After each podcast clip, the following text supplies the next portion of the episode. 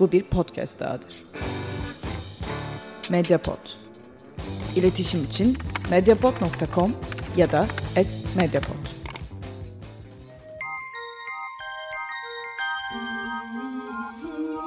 Felsefe tarihini incelemek için önce felsefe nedir sorusunu yanıtlamak gerekiyor ki bu da çok zor bir soru.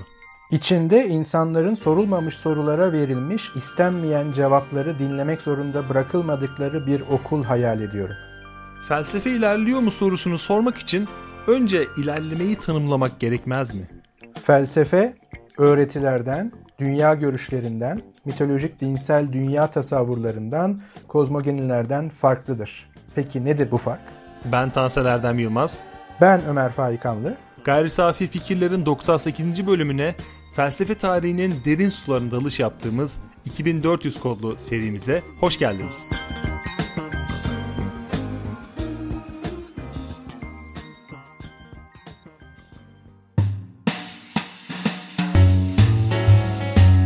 Hayatın denklemleriyle bilimin teorisi.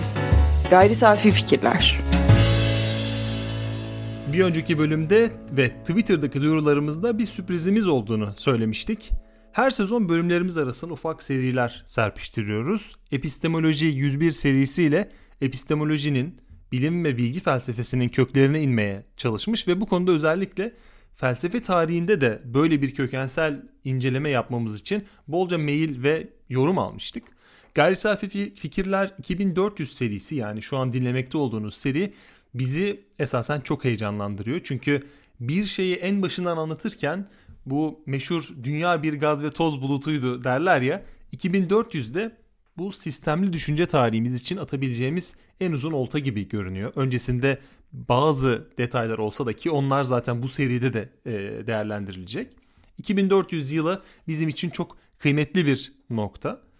E, her programda bir önermemiz var. Bizim programlarımız dinleyenler için. Her programın başında bir önerme ortaya atıp bölüm bittiğinde ona dair söyleyebildiklerimizi, söyleyebileceklerimizi ve bu konuda yapılabilecekleri tartışıyoruz. Bu serideki önermemiz ise aslında bir önermeden ziyade amacımız seri bittiğinde felsefe tarihinin köklerine inip bugünü biçimlendiren eleştirel düşüncenin doğuşuna dair çok büyük bir parça koymuş olmayı hedefliyoruz ve bu seri dinledikten sonra gayri safi fikirlerin epistemoloji üzerine tartışmaları da bir anlamda çok daha iyi bir yerde konumlanacağını düşünüyoruz. Tıpkı epistemoloji 101 gibi. Belki bu seri bittiğinde bizim bölümlerimizi yeniden dinlemek isteyenler için önce bu seri ardından epistemoloji 101 ardından diğer bölümlerimiz olarak bile konumlandırabilirsiniz. Seriler arasında böyle bir geçiş belki olabilir. Tam olarak bilmiyorum. Peki şimdi 2400'den bahsettim ama neden 2400 ve biraz daha başlarda bahsettiğim gibi felsefe tarihi nedir bu felsefe tarihi yani felsefe tarihi dendiğinde aklımıza kimler geliyor? Son 50 yılın filozofları mı? Son 100 yılın filozofları mı? Yoksa 3000 yıl öncesindeki düşüncenin izleri de mi geliyor? Bu soruları ben böyle ortaya hazırlıyorum. Güzel bir tabak olarak senin önüne sunuyorum. Zaten bu soruları böyle güzel bir tabakta sunmamın sebebi de zaten bu soruların serinin temel sorularından birkaçı olması. Evet aslında ipuçlarını arka arkaya koyduğumuzda çok netleşti. 2400 aşağı yukarı felsefenin yaşı. Biz de bu yaşı, bu geçmişi tarihselleştirmeye, tarihleştirmeye çalışacağız.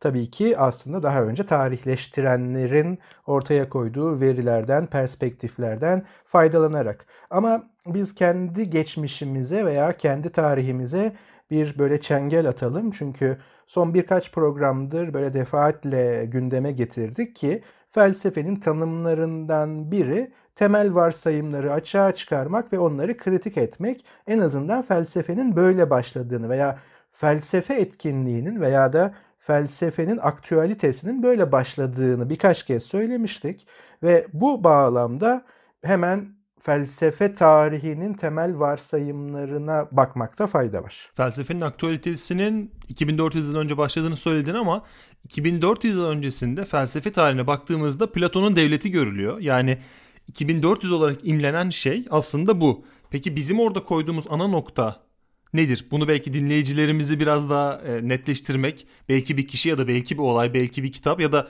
bunların hiçbiri değil. Aslında bir isim, bir filozof ismiyle biz başlayacağız. O da Thales. Aslında hepimizin genel kültürden en azından bildiğimiz bir isim. Aşağı yukarı milattan önce 6. yüzyıldaki doğa felsefesinde Aristoteles'in de anlatımıyla ilk filozof, ilk doğa filozofu olarak taçlandırılan Thales'le başlayacağız. Yani evet aslında 2600 yıl belki daha da fazla bunun üzerine de konuşacağız.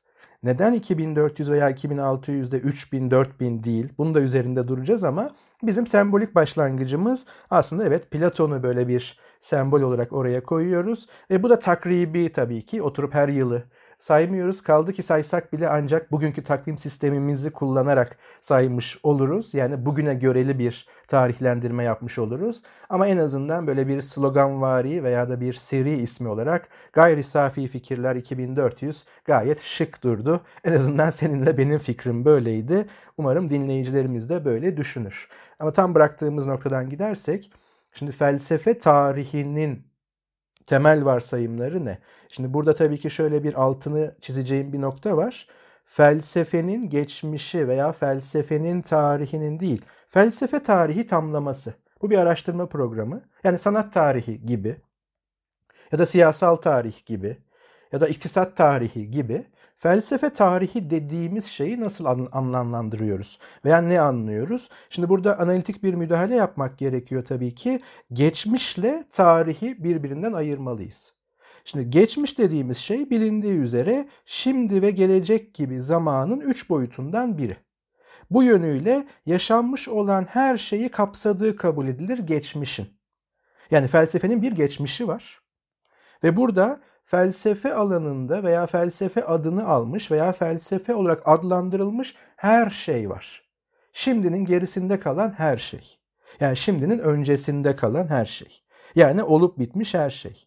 Geçmiş kavramı çoğu zaman ama tarih kavramıyla karıştırılır. Yani biz sanki felsefe tarihi deyince felsefenin tüm geçmişinden bahsediyor gibi oluruz. Oysa tarih geçmişte olan ya da olanlarla ilgilenir. Bir adım ötesinde geçmişte olanların incelenmesi ve bir anlatı haline dönüştürülmesidir.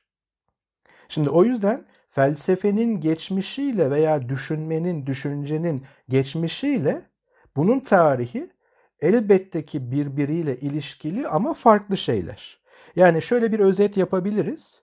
Tarihçilik alanında genel olarak yapılan işin ham maddesi geçmişe ilişkiliyken yapılan iş bugüne aittir. Çünkü tarihi biz bugün yazarız. Bu sebepten tarih şu anda ulaşılan kanıtın şu anda yarattığı içerik ve kavramlar dünyasını içerir. Bu yönüyle insan zihninin de verimli bir tasarımıdır. Yani biz bugünümüzü anlamak, bir adım ötede de eğer mümkünse açıklamak üzere tarih araştırmasında bulunur veya tarih yazarız. Peki bunun ham maddesi konusu ne? İlgilendiğimiz geçmiş. Şimdi böyle baktığımızda felsefe tarihini ne yapıyoruz? Yani felsefe tarihi ne işe yarar gibi pragmatik bir soru da sorabiliriz. Ama bir anlam sorusu da sorabiliriz. O halde felsefe tarihi aslında bir tür meta felsefe etkinliği için gerekli. Şimdi bunu da tabii açıklamamız gerekir. Meta felsefe derken şunu kastediyoruz. Felsefe üzerine felsefe yapmak ya da felsefeyi konu edinen felsefi araştırma programı.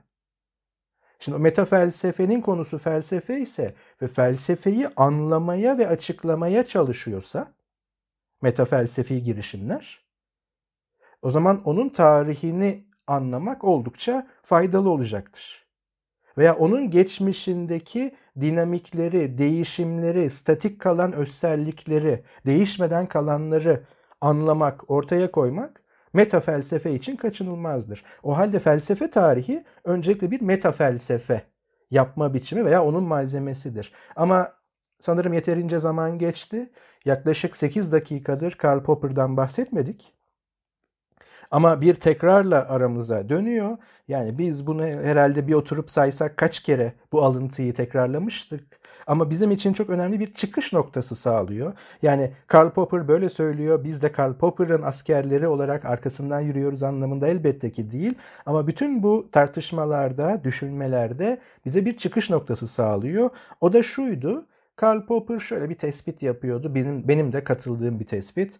Ciddi felsefi problemler olmasaydı ve bunları çözebilme umudu taşımasaydım felsefeci olmam asla bağışlanamazdı ve bence felsefenin varoluşu da bağışlanamazdı.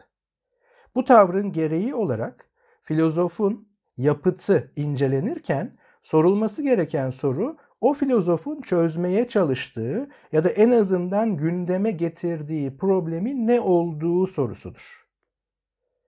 İşte biz de gayri safi fikirler 2400'de aslında bir problemler tarihi ve buna felsefe ile ilişkileri bunların ve bugün bizim yani gayri safi fikirlerin şu anda iki sesi olan senin ve benim dünyamızda hangi problemlere temas ettiğini düşünüyoruz. Bizim için ne anlama geliyor? Bunun izini süreceğiz. Biz bu izleri sürerken bir yandan da tarih ve geçmiş ayrımının sandığımız kadar keskin olmadığını da görmek gerekiyor. Yani geçmiş denen şey zaten bizim sürekli konuştuğumuz, sürekli mazi olarak hatırladığımız şeyler olsa da tarihte bir anlamda sabit bir noktaya elimizdeki o e, pini saplama durumu var. Yani biz e, örneğin zeytinyağını kullanmamızın geçmişi bizim binlerce yıla dayanır denir mesela. Aslında burada tarihsel bir önerme yoktur. Bu yüzden ya bunun izini sürmek de kolay değildir. O yüzden şöyle bir şey olabilir mesela. Zeytinyağı ilk kez 632 yılında e, millette kullanılmıştır dendiğinde işte bu tarihsel e, olabiliyor. Bir yandan bu bunu bir zayıf önerme olarak görebiliriz. Ancak felsefi önerme ya da tanım ya da bir sistem oluşturduğumuz zaman, o sistem oluşturulduğu zaman e, zaman ve mekanın belirli bir nokta ve belli, o dönemki ya da o zamandaki belirli bir koşul altında e, belirli bir yere konumlandırmamız gerekiyor. İşte bu durumda aslında tarih biraz zaruri gibi. Yani felsefe tarihi dediğimiz şey biz felsefi kuramları tartışıyoruz. Felsefi görüşleri tartışıyoruz. Şimdi bunları bir de baştan sona şöyle bir zaman çizelgesinde görelim mi arkadaşlar der gibi bu e, programlarda derler ya İzmir'i görelim diye. Yani bir şeyleri görelim işimize yarasından ziyade bence tarih felsefe için e, artık zaruri konuma geldi. Çünkü felsefenin de sistemleşmesi felsefe tarihini doğurmuş gibi geliyor bana. Şimdi sondan başlarsam tabii ki ama bu aslında şununla ilgili. Felsefe zaten her zaman biraz da meta felsefeyi içerdiği için yani diğer hiçbir disiplinde veya araştırma programında olmadığı gibi felsefe kendi meşruiyetini temellendirerek yola çıkıyor. Her seferinde belki de veya bu meşruiyete katılarak yola çıkıyor. Ve bunu yapabilmesi için meta felsefi bir konuma çıkması lazım. Yani felsefeyi konu edinen felsefe olması lazım. Oysa mesela fiziği konu edinen bir fizik söz konusu olamaz. Kimyayı konu edinen bir kimya e, söz konusu olamaz. E, kelimelerin normal kullanımlarında, olağan kullanımlarında. O yüzden zaten her zaman felsefe biraz felsefe tarihi ile temellendirilir. Tabii ikinci bir şey de şudur. Bugünün problemleri gökten zembille inmemiştir. Bu problemlerin bir geçmişi ve geçmiş mekanizması vardır. Biz bunu tarihselleştirebildiğimiz kadarıyla da anlar ve açıklarız. Yani bugün için işlevseldir.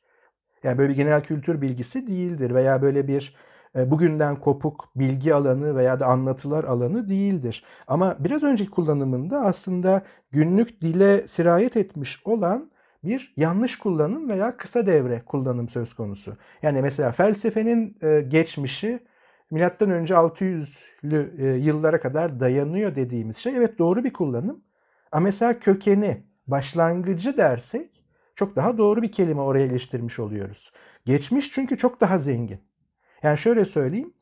E, zeytinyağının geçmişi dediğin zaman zeytinyağı ilk kullanıldığı andan itibaren bugüne şu ana kadar dünya üzerinde zeytinyağının kullanıldığı, zeytinyağın konu olduğu, zeytinyağının işin içinde olduğu her şey zeytinyağın geçmişinde var. Oysa biz zeytinyağın e, tarihini yazsak bunun hepsini yazamayız. Bir kısmını önemsiz bulur eleriz. Yani bir filtreden geçiririz. Bir kısmına ulaşamayız. Yani programlar içerisinde mutlaka bunun üzerinde duracağız. Hatta belki bugün yeri gelecek ama belki adlarını bilmediğimiz gerçek filozoflar var felsefenin geçmişinde. Peki neden bilmiyoruz? Çünkü elimize hiçbir kayıt ulaşmadı. Onlar geçmişte var ama tarihimizde yok. Farkı biraz daha kristalize edebilecek bir örnek olabilir ama yeri geldiği zaman bunu konuşalım. Çünkü genel bir hatadan daha bahsediyor Karl Popper. Bu hataya karşı da kendimizi e, dikkatli kılmalıyız ve belki dinleyicilerimizi uyarmalı, uyarmalıyız. Çünkü özellikle felsefe öğrencilerine ama genel olarak da sosyal bilimcilere ve genel olarak da felsefe ilgili, ilgililerine diyelim yani felsefeye ilgi duyanlara öğretilen veya ilk elden yaklaşım bu filozof ne söylüyor veya ne söylemiş veya biraz daha böyle yorumlayıcı yaklaşım ne söylemeye çalışıyor sorusunu esas almak felsefe tarihinde. Yani sanki işte daha sonra üzerinde duracağız. Hepsinin üzerine durmaya çalışacağız ama bir yerde muhtemelen ya enerjimiz tükenecek ya da sıkılacağız. Ya da dinleyicilerimiz sıkılacak. Ama umarım bunların hiçbiri olmazsa çok güncel bir yere kadar getireceğiz. Artık ne kadar sürecek hiçbir fikrim yok ama bunu yapabilirsek. Ama şu beklenmesin. Thales bunu demiştir. Platon bunu demiştir. Aristoteles bunu demiştir. Böyle e, çoktan seçmeli sınavların şıkları olabilecek, dördü yanlış biri doğru olabilecek önermeler, yargılar veya e, aşağıdakilerin hangisi sorularının cevabı olabilecek şey değildir. Yani bu filozof ne söylüyor değil, ne hakkında ne söylemiş. Ve bunun dönemindeki problemle ilişkisi bağlamında onu felsefi kılan şey neydi? Ve bunun bugünle ilişkisi veya bunun ardılığıyla ilişkisi veya bunun öncülüğüyle ilişkisi neydi soruları bizim için esas alınması gereken sorular. Ama hemen bir şey daha ekleyeyim buna. Yine de genel olarak felsefe tarihi sanki bir kronoloji gibi sunuluyor.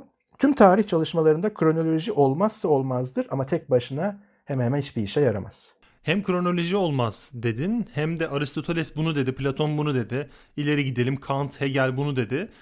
Bu da bir felsefe tarihi olarak görülüyor.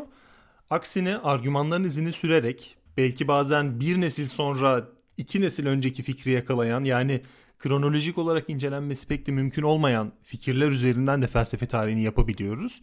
Ancak bunlar ikisi de e, şöyle uzaklaşıp baktığında felsefe tarihi olarak görülüyor ve senin mi bahsettiğin e, kişilerin sözleri üzerinden hatta aforizma diyebileceğimiz noktalar üzerinden gittiğimiz zaman bu sadece ilk öğrenimde karşımıza çıkmıyor. Lise ve üniversitede de çıkıyor ve daha ilerisinde de çıkabiliyor. Yani felsefe tarihini hızlıca anlamak için yapılan şeyler bunlar. Belki sınavlar için.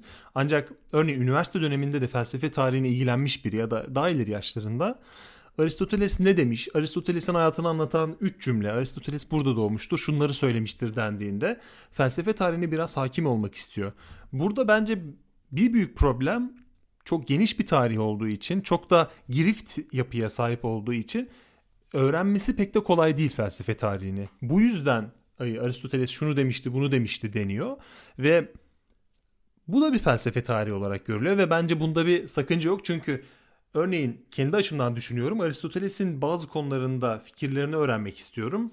Herhangi bir konuda belki benim bir cümle işime yarayacak. Aristoteles'in ona dair tüm eserlerini okumak zor gelebiliyor. Bu yüzden belki de bu hap şeklinde bilgiler ortaya çıkıyor. Bunun yanında bir adım geriye döneceğim. Senin o bahsettiğin bazı filozoflar vardı. O filozofları biz hiç bilmiyoruz çünkü isimleri yoktu. Aynı şekilde felsefe tarihinde de belli problemler, belli yaklaşımlar birleşerek o tarihi oluşturuyor. Bir yandan da işte bu Aristoteles, Platon, Kant, Hegel bunların ürettiği fikirsel çözümler, belki felsefede çözümler olarak bunları adlandıramayız ama ortaya koydukları fikirler de bir tarih skalasına oturtulduğunda en azından insanlar bunların daha önceden tartışıldığını bildiğinde felsefenin de bir ilerleme olasılığı ortaya çıkıyor. Ben bunu doğa bilimleri için de düşünüyorum. Örneğin ben şu an e, X nöronu üzerine çalışmalar yaparken dünyanın başka bir yerinde bunu çalışan biri var mı bunu bilmiyorum. Belki bunu biliyor olsam ortak bir çalışma yaparak çok daha büyük yerlere ilerleyebileceğiz. Ancak ben bir yıl boyunca çalışıyorum. O 11. ayda çalışmasını yayınlıyor ve benim çalışmam bir anda nereye gidiyor bilmiyorum. Yani bunun bir benzeri de ben şu an e, fenomenoloji nedir diye oturup kendimce bir kavram ortaya atacağım zaman Husserl'den tut da sonrasında gelecek nice büyük e, filozof ya da ortaya atılmış büyük teorileri görmezden geliyor olacağım. E, muhakkak ama şöyle bir ayrımı yapmamız gerekiyor. Bunu birkaç kez tekrarlamıştık. Bu geçmiş ve tarihsel gerçeklikle de kesinlikle örtüşen bir şey. Gerçekliğin kendisinde farklar varsa bu farklı kavramları, terimleri gerekli kılar onu kavrayabilmek için. Yani biz tek bir terimle bütün bu farkları aynılaştırarak kavramaya çalışırsak nüansları kaybederiz ve o mekanizmayı anlayamayız. En azından metaforik olarak bu mekanizma terimini kullanmam doğru olursa. Şimdi buradaki sorun şu. Yani genel tarihten bir örnek vereyim sonra felsefe tarihinden bir örnekle bunu ilişkilendirmeye çalışayım. Ee, Fransız devrimi hangi tarihte yapılmıştır mevcut, e, hangi tarihte gerçekleşmiştir mevcut e, takvim ölçülerimize göre. Hemen cevap vereyim 1789. Bu bilgi değil. Bu kronolojik bir tarihlendirme, bir zaman koordinatına iğneleme bir olayı. Ee, tabii ki önemli. Çünkü sonrası öncesini tartabilmek, önceki olaylar, sonraki olaylar silsilesini kurabilmek için benim o koordinata ihtiyacım var. Ama kendi yaşamında düşün. 1789 Fransız devriminin tarihidir. Yani e, date'idir anlamında tarihidir dediğimizde bunu ne için kullanabilirsin ki hayatında? Dediğim şey haricinde. Şimdi Fransız devriminden felsefe tarihine gelelim. İlk filozof olarak Thales'in ismi öne çıkmaktadır. Yani şöyle bir soruyla karşılaşırsan aşağı yukarı hangisi genel felsefe tarihi okuması açısından ilk filozof olarak değerlendirilmektedir? Thales, Platon, Aristoteles, Sokrates, e, Kant. Cevap veriyorum Thales. Toplam sorularda bir soruya ve o kurgulanmış sistem içerisinde çoktan seçmeli de cevap verebilmen ne işe yarayacak o işin pratiği hariç? Oysa felsefe tarihi bir araştırma programı. Ki günümüzde de e, pek çok departmanın felsefe bölümünün veya enstitüsünün bir alt bölümü ve aynı zamanda bir alanı, bir araştırma alanını etiketleyen bir isim. O yüzden felsefenin geçmişiyle felsefe tarihi bu anlamda farklı. Felsefe tarihi bir araştırma programının adı. Şimdi bizim sorumuz şu, bunu niye yapıyoruz? Çünkü felsefe ve düşünce tarihi problemler ve çözüm önerileri ve çözümler tarihidir. Böyle bakarsak. Bugün biz problemlerle karşılaşmıyor muyuz? Yani e, bütün felsefi problemlerimizi veya felsefenin dahil olabileceği bütün problemlerimizi çözdük mü? Çözmediğimize göre bizim elimizde hala felsefi problemler var veya felsefenin uygulanabileceği, aydınlatabileceği veya çözmek konusunda bize adım attırabileceği problemler var. O zaman biz meta felsefe konumunda felsefeyi daha iyi kavrayabilmek ve bu problemleri daha iyi kavrayabilmek için onun geçmişini tarihleştirmek durumundayız ki ortaya bir çözüm veya daha derinleşmiş bir kavrayış sunabilelim veya açığa çıkarabilelim. O yüzden baş söylediğim tekrarlamış olayım. Her felsefi aktüalite meta felsefi konumunda bir felsefe tarihi kavrayışı veya da bilgisi içerir. Ama sadece verileri değil. Demin söylediğimiz şey veri seviyesindedir. Yani Thales ismi. Ama şöyle bir soru hemen gündeme gelecek ki bizim 2400'de de e, gündeme gelecek. Neden Thales ilk filozof da başkası değil? Neden oraya konumluyoruz? Coğrafi ve zamansal olarak. Mesela bunun cevabını verebildiğin zaman veya cevaplarından, cevap önerilerinden, cevap ihtimallerinden birini öne çıkartabildiğin zaman sen gerçek anlamıyla felsefe tarihle işgal etmiş oluyorsun. Ama buna vereceğin cevap aynı zamanda bugün felsefeyi nasıl kavradığını veya nasıl kavrayacağını da çerçevelemiş olacak. Ki buraya verilecek yanıt da bir malumat olabilir. Yani bizim 71. bölümümüzde anlattığımız bilgi, malumat ve veri farkı bölümü e, tam biz bu konuyu tartışırken belki araya sızıp dinlenilmesi gereken bölümlerden biri. Çünkü bu tartışmanın tam anlamıyla çerçevesini oluşturuyor. Yani Aristoteles şunu demişti, Platon bunu demişti, Thales ilk filozoftu. E, Thales'in e, neden ilk filozof olduğuna dair fikir nedir dendiğinde halen belki bilgi seviyesine ulaşamamış olabiliriz. Bir veri üzerinden bir malumatı ortaya atmış olabiliyoruz. O yüzden ne kadar e, temelli olduğu ya da ne kadar derine gidebildiğimizde biraz bu üçü arasındaki ayrımı bilmekle e, bilmek bilmeyi gerektiriyor. Şahsen benim için bilgi malumat veri farkı sürekli karşılaştığım her e, şeyde verdiğim her yanıtta o ayrım e, şey separatörünü kullanıyorum. Belki de 71. bölümü ufak bir buradan çengel atmış olalım. Evet aynı zamanda şöyle bir hipotez de öne sürebiliriz. Felsefi hipotez diyebiliriz buna. Eğer birden çok felsefe tarihi yazmak mümkünse neyi kastediyorum? Felsefenin tek bir geçmişi var. Ama onu birden çok şekilde çeşitlendirerek tarihleştirmek mümkünse o zaman şu epistemolojik soru kendiliğinden diğer her çeşitlenmenin vuku bulduğu yerde olduğu gibi açığa çıkacaktır. O da nedir? Hangisi doğru? Hangi tarihleştirme felsefenin geçmişine daha uygun veya onu daha çok yansıtan veya daha derin yansıtan felsefe tarihi okuması veya felsefe tarihi çalışması. Ama bu şu anlama gelmiyor. Mutlaka ki bir tanesi doğru değil. Farklı perspektiflerden ele almak mümkün. Çünkü farklı problemlerin tarihi, felsefenin problemleri statik değil. Bu bir fragman olsun ileriye dönük. O yüzden farklı problem tarihleri bizi farklı geçmişle, farklı tarihlere götürebilir. O geçmişin içinde tek bir problem ağı söz konusu değil. Ama şöyle bir gevşek de olsa benzerlik ilişkisi teşhis etmemiz gerekiyor bu geçmişte ki hepsine felsefi diyebilelim. Bir aile akraba benzerliği durumu olmalı. Yani biz akrabalarımızla neden aynı aile içerisindeyiz? Tabii ki bu işin bilimsel kısmına gidersek kan bağına gider. İşte genetik benzerlik, genetik örtüşmeye kadar gidebilir. Ama aile kavramı aynı zamanda toplumsal bir kavram hatta tamamen toplumsal bir kavram olduğu için belki de bunda başka şeyler de vardır. Yani üvey biri de senin ailendendir. O zaman bir şekilde o kan bağı, genetik benzerlik veya örtüşme ailenin tamamını içermeyecektir. O zaman bir aileyi aile kılan o bütünlük o gevşek bile olsa bağ nedir? Hani biz bir aile gibi olduk dediğimiz zaman neyi kastediyoruz gibi. Şimdi bu basit soruyu gündelik dili felsefenin geçmişine gönderelim. Geçmişine uygulayalım. Felsefenin geçmişinde nasıl bir benzerlik, nasıl bir gevşek de olsa bağlantı var ki biz bunlara felsefe diyoruz ama mesela başka bir şeye sanat diyoruz. Veya başka bir şeye teoloji veya din diyoruz. Veya başka bir şeye siyaset diyoruz. Veya başka bir şeye ikinci fragman geliyor. Öğreti diyoruz. Yani hangileri öğreti, hangileri felsefe. Dolayısıyla mesela bir öğreti felsefenin geçmişine ait midir? Hayır, o öğretiler geçmişine aittir. Onun kendi bir tarihi vardır. O zaman şöyle bir soru gündeme gelecek. Acaba felsefi düşüncenin diğer insani faaliyet alanlarına ait tarihlerden ayrı bir tarihin konusu olabilecek ölçüde bağımsız bir varlığından söz edilebilir mi?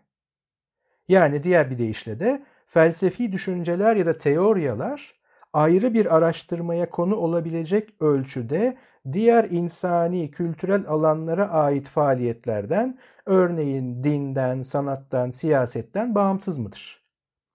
Yani geçmiş bildiğimiz gibi şu andan önce olup biten her şey bu her şeyin içerisinde ayrı bir hat felsefe, ayrı bir hat sanat, ayrı bir hat bilim, ayrı bir hat din veya bu daha içlerinde çeşitlendirilebilir. Bunlar birbirine asla karışmıyor. Dolayısıyla biz bunların her birinin tarihini ayrı ayrı araştırıyoruz. Yaklaşımı geçerli mi? Ama bu sadece felsefe tarihi için geçerli değil bu soru. Çünkü mesela sanat nerede başlıyor, bitiyor, diğerleri nerede başlıyor, bitiyor. Aslında bu bir sınır sorusu. Ve burada şöyle bir dikkat etmemiz gereken konu var. Geçmişe bakıp felsefeyi görebilmek veya onun izlerini görebilmek için elimizde bir felsefe tanımı gerekiyor. Benzer şekilde bilim tarihine, bilimin geçmişine baktığımızda orada bilimin tarihini, bilim tarihini yazabilmemiz için en iptidai örneklerden, en primitif örneklerde bile bu bilimdir, dolayısıyla bilimin geçmişine aittir diyebileceğimiz bir teşhis aracına ihtiyacımız var. O da bir tanım. Yani baktığım zaman onun ne olduğunu bilmem lazım. Hatırlarsak bu bizi Menon döngüsüne götürüyor. Menon diyaloğunda Sokrates ile Menon arasında Platon şöyle bir e, durum yaratır. Hiç tanımadığın, bilmediğin, ne olduğunu bilmediğin bir şeyi arıyorsan onu nasıl bulabilirsin? Çünkü ne aradığını bilmiyorsun ki bulduğun şeyin aradığın şey olduğunu fark edebil. Yok eğer ne olduğunu tam olarak bildiğin bir şeyi arıyorsan da onu niye arıyorsun? Çünkü bu tam olarak bilmeye onun nerede olduğu dahildir. Dolayısıyla bildiğin şeyi arayamazsın, bilmediğin şeyi de arayamazsın. Şimdi o zaman ben geçmişe bakıp felsefeyi veya bilimi veya sanatı, sanat tarihi yapıyorsam teşhis edebilmem için yani şunu demem lazım. Thales'in yaptığı şey, ortaya koyduğu şey felsefedir. Ama Homeros'un yaptığı şey felsefe değildir. Yani şu an bir örnek. O halde ben felsefenin geçmişini tarihleştirirken başlangıca Homeros'u değil Thales'i alacağım. Ama ben bir sanat tarihçisiyim. Thales'in ortaya koydukları sanat değildir. Ama Homeros'un edebi yazımı basbaya edebiyattır, sanattır. O zaman ben sanat tarihi içerisinde Thales'e yer vermeyeceğim. Ama Homeros'a mutlaka yer vereceğim. Şimdi bu iki seçim de benim bugün sahip olduğum sanat ve felsefe tanımlarına göreli. Şimdi burada bir tehlike var. Buna da anakronizm diyebiliriz.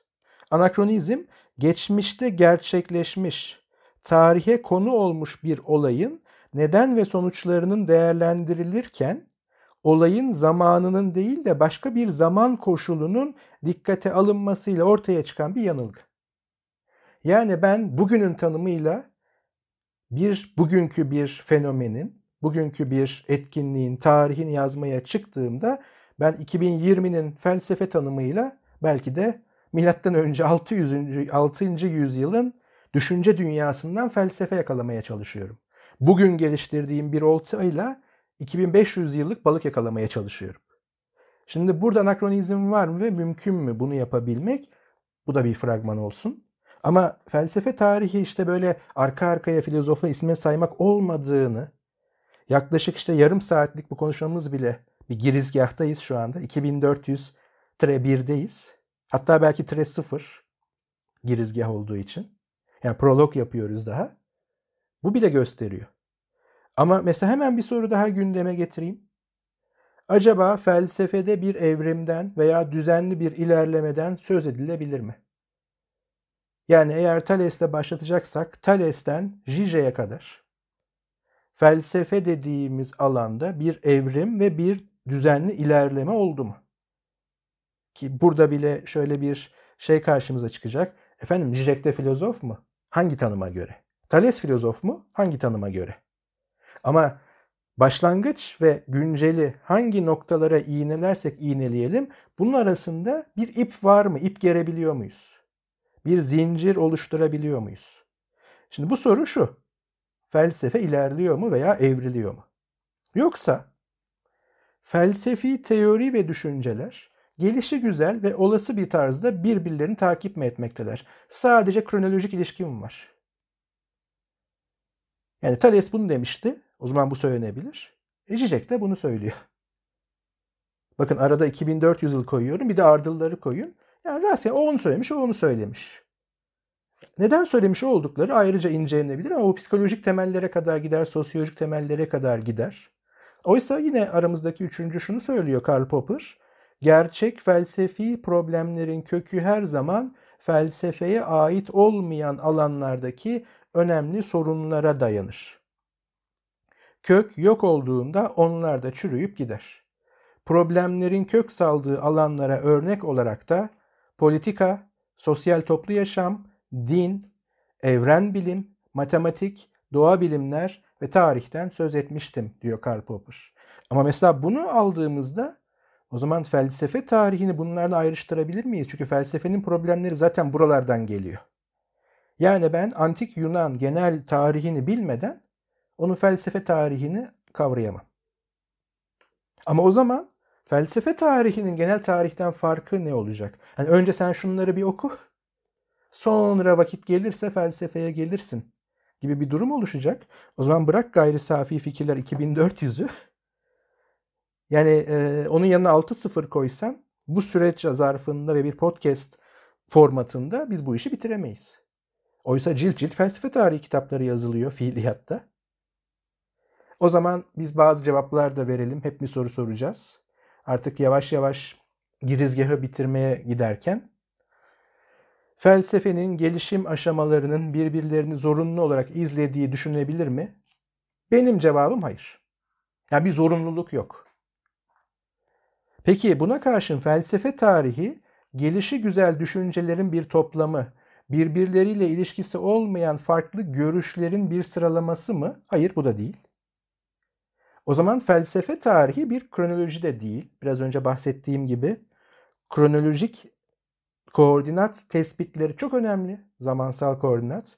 Yani sen Thales'i Aristoteles'le karıştırırsan veya Thales Aristoteles'ten sonra mıydı diye sormaya başlarsan o geçmişi yanlış kavruyorsun demektir. Ama sadece bunları, koordinatları bilmek hiçbir anlamı ifade etmez. O zaman bizim yaklaşımımız en azından benim savunacağım yaklaşım bu seri içerisinde bu tarihe bir çeşitlenme tarihi olarak bakmak olabilir. Yani problemlerin ve onlara ilişkin teoriyaların çeşitlenmesi.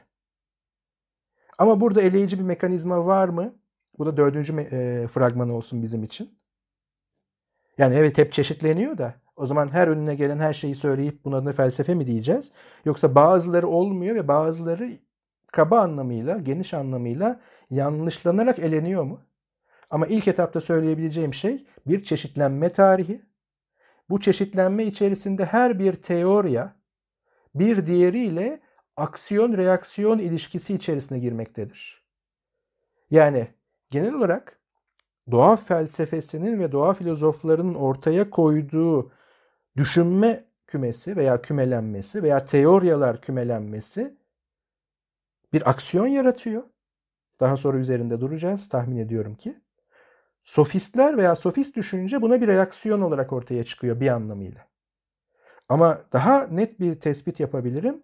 Sokrates ve Platon'da sofistlere bir reaksiyon olarak ortaya çıkıyor. Yani bu çeşitlenme bir aksiyon reaksiyon ilişkisi de kendi içerisinde barındırıyor. Yani bunlar böyle rastgele düşünceler değil. Ve bunun mekanizmasını da eleştiri ya da kritik etme unsuru oluşturuyor. Şimdi bir fragman daha vereyim. Bunu açacağız daha sonra. Demek ki içinde eleştiri veya kritik etme unsuru olmayan anlatılara biz felsefe dersek hataya düşeriz. Çünkü aksiyon reaksiyon içermeyecektir. Ya kabul et ya da dükkandan çıkabilirsiniz. Yani canın isterse fiyat bu. Herhangi bir öğretiyi ya kabul edersiniz, bir anlamda iman edersiniz geniş anlamıyla ya da onun dışında yer alırsınız. Onun haricisi olursunuz. Oysa felsefe bir aksiyon reaksiyon meselesi ve bunun da besleyici unsuru, hareket ettirici unsuru eleştiri veya kritik etme. Ama sadece bu değil elbette. Son olarak da bir tür felsefeler tarihinden bahsedebilir miyiz? Yani tek bir felsefe tarihi mi vardır yoksa bir felsefeler tarihi mi vardır? Benim en azından prologda, girişte savunduğum hipotez şu ki evet felsefeler tarihi vardır.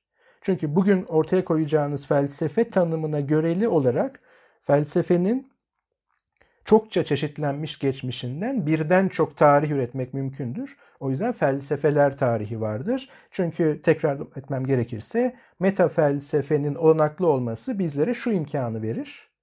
Felsefenin ne olduğuna ilişkin çeşitlenme mümkündür. Ancak soru, epistemolojik soru bakidir. Hangisi doğru veya hangileri yanlış ve hangi kritere göre. Ama şöyle toparlayalım en azından prolog dediğim bu girişi yani bölümü bize şu tanım hipotetik bir başlangıç noktası verebilir. Değiştirebiliriz bu yüzden hipotetik. Yani bu tanım işte tanım budur 2400 yılda böyle okuyacağız değil. Okurken değişebilecek bir tanım çünkü. Felsefe bir problemi tespit etmek, daha derin kavramak, aydınlatmak ve onun için çözümleri ve kendisini akla dayanan nedenlerle gerekçelerle meşrulaştırmaya çalışan, bireysel, eleştirel, refleksif, bütüncül, bütüncü ve tutarlı bir düşünme ya da araştırma faaliyetidir. Ama bu kadar formal olmaya gerek yok. Buna tamamlayıcı bir kavram veya da tam, tamamlayıcı bir tanım eklemleyelim. O da aktarımcı eğitim biçimine bir eleştiri de olsun. Felsefe tarihini bize yanlış tanıttınız. Hani Cem Yılmaz'ın filminde vardı ya Amerikan sineması lafım sana uzaylıları bize yıllarca yanlış tanıttınız. Aktarımcı eğitim hepimizin bir şekilde içinden geçtiği çeşitli dönemlerde içinde insanların sorulmamış sorulara verilmiş istenmeyen cevapları dinlemek zorunda bırakılmadıkları bir okul hayal ediyorum diyor Karl Popper. Tekrar etmeye değer bir hayal. İçinde insanların sorulmamış sorulara verilmiş istenmeyen cevapları dinlemek zorunda bırakılmadıkları bir okul hayal ediyorum.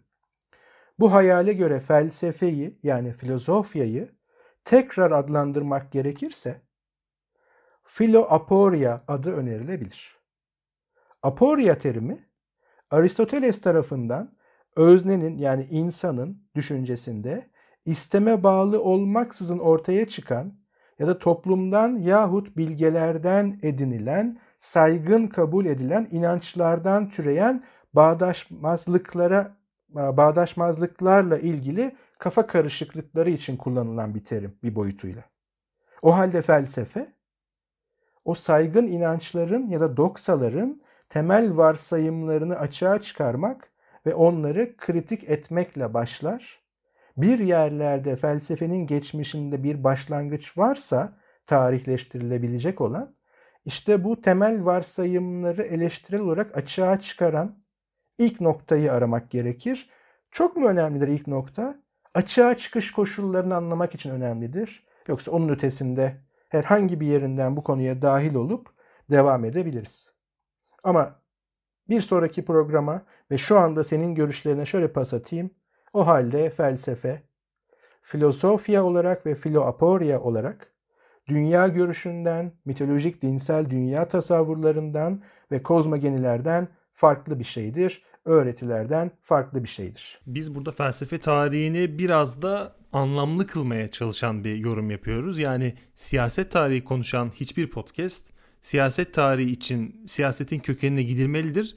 O yüzden siyaset tarihi vardır gibi bir açıklama yapmıyor ya da devletler tarihi üzerine çalışan biri yaptığı çalışmaları tırnak içinde rasyonalize etmek için belli yamalar yapmıyor. Biz felsefe tarihi ve özellikle sanat tarihi üzerine yorumlar yaparken bir anda ufak bir tedirginlik çöküyor. Felsefe tarihi var mıdır ya? Bunun tarihi nasıl olacak? Senin de dediğin gibi bunların zaten aralarında bir süreklilik var mı? Süreklilik yoksa bu nasıl olacak? Hatta sen iki soru sormuştun. Onları bana hatırlatabilir misin?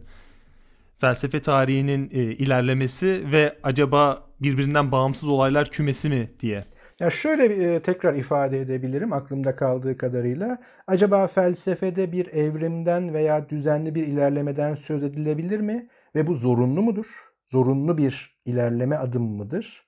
Yoksa bunlar gelişi güzel e, teori ve düşüncelerin olası her tarzda, olasılıklı her tarzda bir araya gelmesi ve çeşitlenmesi midir? Veya da açığa çıkması mıdır sadece? Burada bana kalırsa lineer bir ilerlemenin sanki her alanda, düşünsel alanda da olması gerektiğine dair bir ön kabul var. Yani ilerleme nedir diye baktığımız zaman aslında ilerlemiş olduğu düşünülen ya da faydalı, iyi olduğu ve daha iyi ilerlediği düşünülen şeyler bir yüzyıl sonra Aa, ilerlememiş aslında bir adım geriye gidilmiş.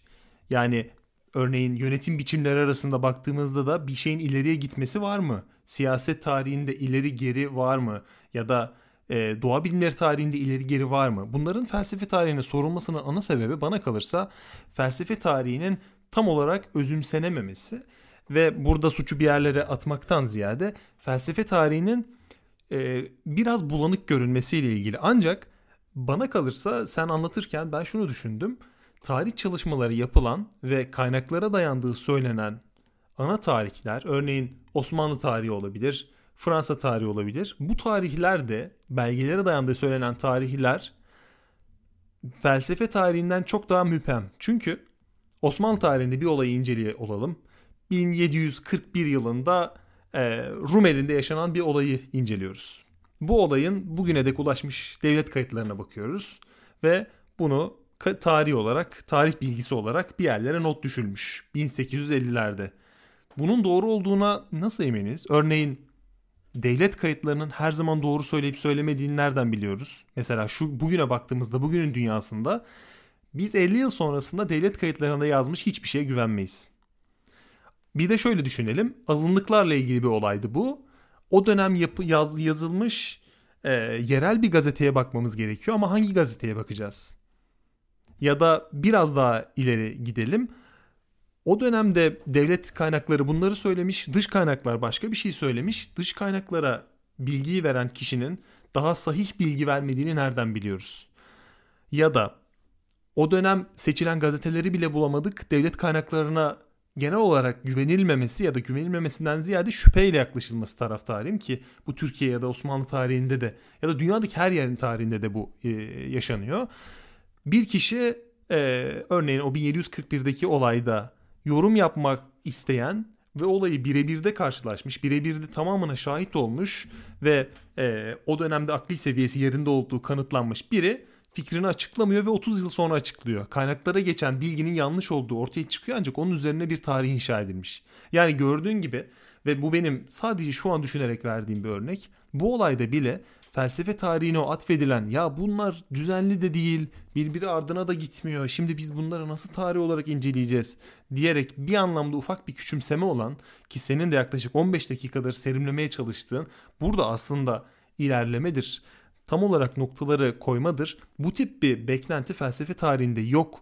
Bunların olması için de özel bir çaba sarf etmeye gerek yok. Çünkü her şeyi üzerine koyarak ilerlemek zorunda değil. Bu yüzden e, biz ufak ufak açıklamalar yapıyoruz. Fakat kaynaklara dayandığı söylenen tarihler de sanıldığı kadar gerçeği yansıtmıyor olabilir. Ama şöyle bir farka hemen işaret edeyim. Fark önemli çünkü. Genel olarak özellikle siyasi tarihte ama herhangi bir şeyin tarihinde şöyle bir dolayım araya giriyor. Yani bir geçmiş var. Olup biten her şey şu andan önce.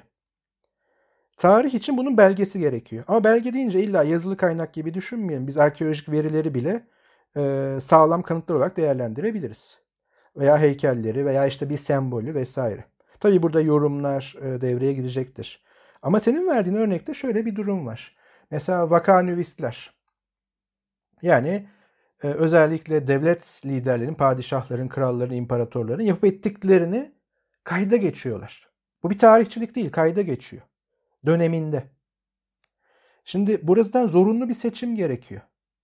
Çünkü geçmişini veya olup biten her şeyi kaydedemezsin. Hatta oraya bir kamera koysak, modern teknolojik bir cihaz olarak, onun bir açısı olacak. Her yeri çekemeyecek. Artı onun belirli bir bellek kapasitesi olacak. Bir yerde duracak. Belki ondan sonra çok heyecanlı bir şey oldu. Bunlar zorunlu sınırlar. Belgenin oluştuğu andaki geniş anlamıyla belgenin oluştuğu andaki zorunlu sınırlar. Ama bir de senin bahsettiğin daha tehlikeli olan bilinçli tahrifatlar veya bilinçli çarpıtmalar var. Şimdi zaten iyi tarihçi e, çapraz okumalarla veya karşılaştırmalı okumalarla bunu yenmeye çalışır. Onun da bir sınırı vardır. Mesela başka bir noktada mutlaka buraya geleceğiz eğer enerjimiz gücümüz yeterse. Acaba kadın filozoflar yok muydu? Yoksa hiç kayda mı geçmediler? Ama bu bilinçli tarifat anlamında değil. Belki de tabii ki çok küçük bir tesa yani olasılık ama onların metinleri kayboldu sürekli. Şimdi matbaaya, standartlaşmaya, standart çoklaştırmaya kadar her şey el yazması unutmayalım. Ama fark şuydu, bunun dehlizlerinde kaybolmayalım bu programda. Felsefe tarihi zaten metinler tarihi. Yani biz Platon'un metinlerini yoğunluklu olarak güvenilir bir şekilde sahibiz.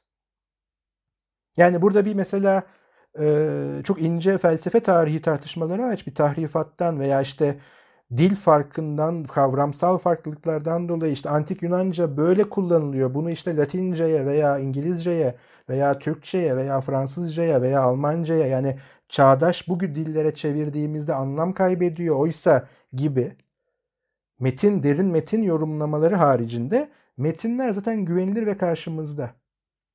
Buradaki problem Platon öncesindeki metinlerde daha çok ortaya çıkar. Bir sonraki programın başlayacağı yer. Çünkü Thales'in, Anaximandros'un, Anaximenes'in yani doğa filozoflarının veya o dönemin metinleri en azından felsefe adına olan metinleri fragmanlar halinde elimizde yani parçalar halinde. Biz buradan bütünsel bir resim çıkarmaya çalışıyoruz ve bazen uçlara savruluyoruz. Yani Thales'ten güncel bir fizikçi, müthiş bir bilim insanı, scientist çıkartabiliyoruz. Ya da diğer uca savrulup ya o da işte tanrılarla uğraşıyordu. Aslında teoloji içerisindeydi. Mitolojik bir düşünmeydi bu da diyebiliyoruz. Çünkü sınırlı sayıda kaynaktan, veriden büyük bir resim çizmeye çalışıyoruz. Yani karşımıza 3 tane nokta verilmiş. Bunları öyle bir birleştir ki anlamlı resimler çıksın diyoruz. O kadar çok çıkarırız ki hani tabii permütasyon, kombinasyon meselesi olacaktır. Hangisiydi hatırlayamadım ama olası tüm şekiller. Şimdi bu Platon öncesi için geçerli ve tabii bazı dönemler için kayıp metinlerden bahsedilebilir. Ama özellikle modern felsefe sonrasında elimizde böyle bir kayıp metin durumu söz konusu değil. Bilinçli tahrifatlar da yok bu anlamda. Hele ki matbaa sonrası felsefe için yani bu hiç söylenemez. Standart çoğalla, çoğullaştırma, çoklaştırma döneminde. O yüzden dediğin şey genel tarih için geçerli. Ama felsefe tarihi, bilim tarihi gibi alanlar için kısmen geçerli diyelim. Ama bunu tartışmak için daha çok nesnemiz, konumuz olacak. Ama e, bugünlük bu kadar görüşmek üzere demeden önce sana bir pas atmak istiyorum. Şöyle bir uygulama yapalım. Şimdi şunu söyledim ben en son. Bunun tamamı eleştiriye ve tartışmaya açık olacak. Kendimiz belki fikir değiştireceğiz. Ama felsefe dünya görüşünden, öğretilerden, mitolojik dinsel dünya tasavvurlarından, kozmogenilerden farklıdır dedim ve biz aslında şunu yapacağız. Bu proloğun ardından bu farkın kökenlerine bakmaya çalışacağız. Kökenlerine. Ve orada bir kavram karşımıza çıkacak. Doğa felsefesi. Bir sonraki programın başlangıcı olarak olan bu terimi bu programın sonu olarak bir tanımla istersen. Tabii bir sonraki bölümde daha derinlerine ineceğiz. Ancak doğa felsefesi biz bu bölüm, bölümlerimizde sık sık anıyoruz. Ee, özellikle de felsefe ve bilim arasındaki o ayrımı koyabilmek için doğa felsefesini kullanıyoruz. Hatta 18. yüzyıla kadar 19. yüzyıla kadar isminin anıldığını kullanıldığını söylüyoruz. Çoğunlukla modern bilimden önce felsefe ve bilimlerin ortak çatısı olarak e, yaşadığını biliyoruz. Ancak bu ayrılıştan öncesinde neden bir birleşim vardı? Bu çekilmesi gereken mühim bir çizgi. E, kavramı doğduğu yıllara göre akılda kalması için de olabildiğince kısa tanımlayacağım ben. Zaten bölümün de sonuna geldik. Neredeyse bir saat oldu. Antik Yunan'da doğayı kavramak için insan bilincini kullanarak insan bilincini kullanma yoluna daha doğrusu doğa felsefesi diyorum ben. Belki bunda ufak eksikler olabilir ama sen de onu tanımla ve ardından bu bölümün vedasını yapalım. Ee, çok basit bir kısa devre yaparız. Konusu doğa olan felsefe. Yani yine felsefenin ne olduğu üzerinde duracağız. Ama insan aklının füsisi yani doğayı hiçbir aşkın unsura gönderme yapmaksızın yani doğa üstü veya doğa dışı hiçbir unsuru açıklama terimi olarak kullanmaksızın açıklamaya çalıştığı ilk düşünsel ürün. Çok daha teknik ve karmaşık oldu. Yeterince kafa karıştırdıysak hemen kaçalım ki öbür programda bizi dinlemek için bir sebepleri olsun. Bu bir prologtu. Bu bir girişti. Gayri safi fikirler 2400 mümkün olduğu kadar devam edecek. Ama tabii ki bundan sonra bir süre bu konu üzerinde gideceğiz. Çünkü gidecek çok yolumuz var. Ama bütün programlarımız buna ilişkin olmayacak. Aralarda yine başka konular, daha güncel konular, daha farklı konular e, ele aldığımız, konuştuğumuz programlar olacak. Yine konuklarımız olacak. Görkem geri gelecek. Hani bir e, Arnold Schwarzenegger'in Terminator, Terminator filmindeki gibi I'll be back diyecek dedi hatta. O yüzden Gayet Sayfika 2400 tek serimiz, tek konseptimiz değil ama bir süre bizi bu hat üzerinden dinleyeceksiniz. Zaten bu bölüm 98. bölüm yaklaşık yaklaşık değil 2 bölüm sonra 100. bölüm. ben de artık net yargılara varmamaya çabaladığım için bir anda ona da düştüm. E, belki de 100. bölümümüz 100. bölüm değildir bilmiyorum. Ama bu bu e, neyle ilgili bilmiyorum. Birine aklıma şey geldi. Kapanırken bir iki dakika top çevireyim. E, lisanstayken bir kongrenin düzenleme e, komitesindeydik. Yani öğrenciler olarak yardım ediyorduk e, hocalarımıza e, işte gelen bildiriler e, toplanıyordu. İşte bunlar hocalarımız onları hakemlere gönderiyor, değerlendiriyor vesaire. Akademik işleyişi bilenler o kısmı bilirler.